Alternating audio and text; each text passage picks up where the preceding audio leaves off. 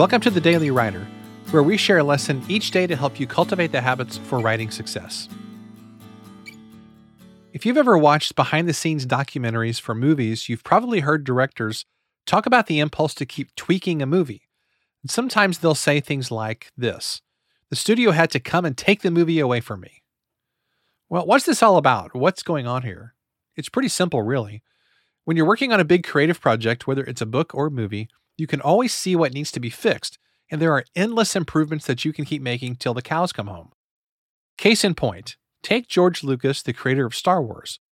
When he released the first Star Wars movie back in 1977, when I was a wee three years old, he was limited by the technology of the time.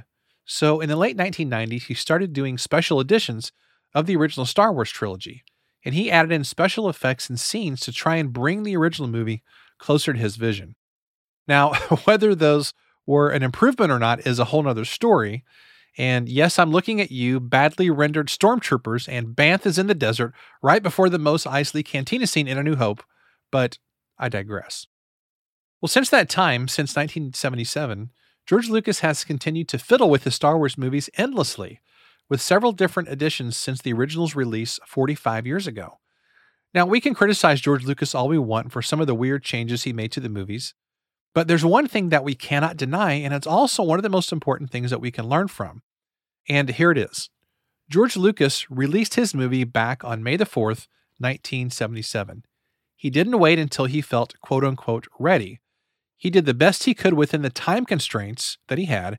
He put that sucker out there into theaters, and then he made changes later on when he had the time and the money and the opportunity to do that.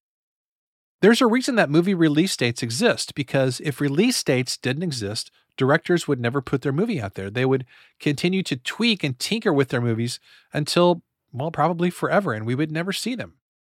And that is really good advice for us to follow, too. Get the ball as far down the field as possible, then publish that thing.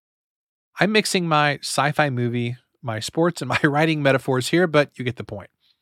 You can always go back and release another version of the book, or you can change things in it. You can put out a second edition. You can put out a special edition like George Lucas, I guess. Just don't put any weird CGI in there. I'm begging. And you know, honestly, it's pretty easy to do that today, especially if you self publish your books. But don't let your success be killed by endlessly tweaking and trying to make your writing project perfect because it's never, ever going to be perfect. Why? because it was made by you, a human being who is not perfect.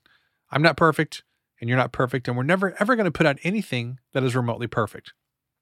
But if we just put stuff out there, we can keep getting better and better over time. And more than anything, by far, the most important thing here is that we're putting out something that's going to bless people. Hey, maybe it's not perfect, but man, it's going to be really, really good. And you're going to change people's lives because you had the courage to follow a release date and to publish your work. Here's your daily question Are you letting your perfectionism hold you back from finishing a project? Be honest. Thanks so much for listening to today's episode. For more, you can visit us at dailywriterlife.com. Thanks, and I'll see you tomorrow.